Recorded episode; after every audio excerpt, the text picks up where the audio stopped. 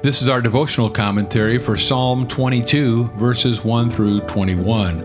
I'm Pastor Doug Corlew. Welcome to the Abide Podcast, where we daily begin with the reading of God's Word. My God, my God, why have you forsaken me? Why are you so far from saving me from the words of my groaning? Oh, my God, I cry by day, but you do not answer, and by night, but I find no rest. Yet you are holy, enthroned on the praises of Israel. In you our fathers trusted, they trusted, and you delivered them. To you they cried and were rescued. In you they trusted and were not put to shame. But I am a worm and not a man, scorned by mankind and despised by the people. All who see me mock me. They make mouths at me, they wag their heads. He trusts in the Lord, let him deliver him. Let him rescue him, for he delights in him. Yet you are he who took me from the womb. You made me trust you at my mother's breast. On you was I cast from my birth, and from my mother's womb you have been my God. Be not far from me, for trouble is near, and there is none to help.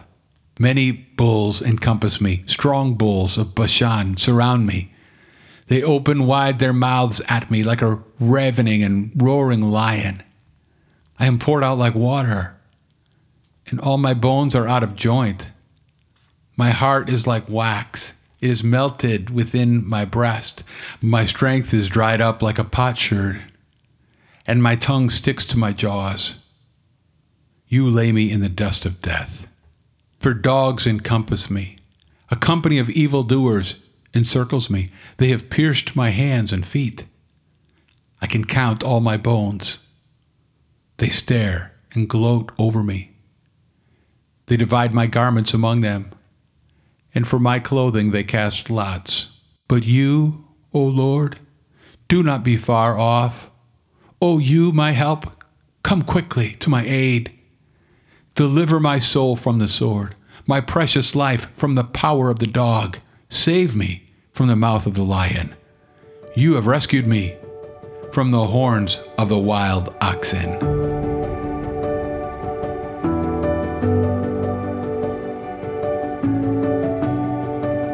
From the opening verse of Psalm 22, we recognize this to be a song of the cross. Jesus quoted the words as he bled and died My God, my God, why have you forsaken me?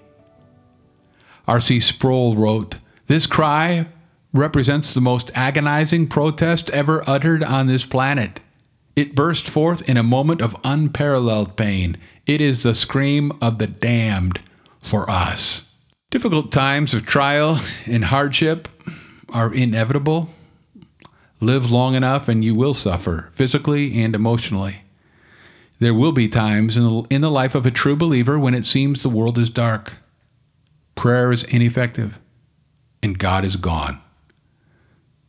At such times, you cry out in desperation, Lord, why is this happening to me? Where are you, God? Do you even care? Why are you so distant and silent when I need you most? My God, why have you forsaken me? David was the first to sing this desperate song. Through the ages, others have joined in, but no one has sung it as deeply as Jesus on the cross. Besides the physical horror of death by crucifixion, the sinless Son of God suffered the greater agony of separation from his Father as he bore our sins in his body. Yet Jesus clung tenaciously to the Father as David did, lifting eyes of faith. The Holy One is seen to be enthroned and exalted.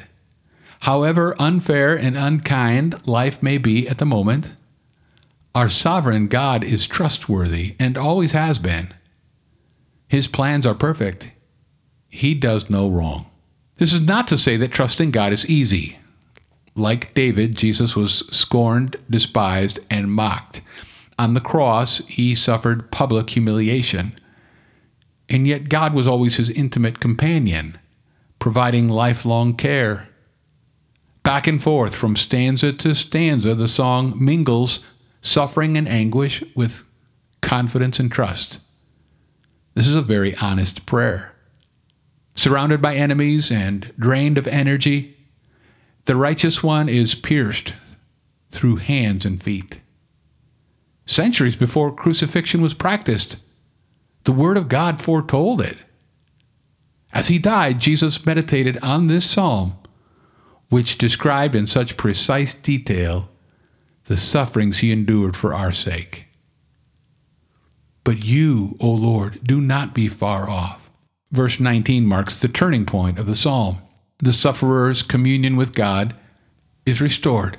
The darkness passes, and Jesus, having suffered a true alienation from the Father as a punishment for our sins, becomes aware of God's favor and presence again.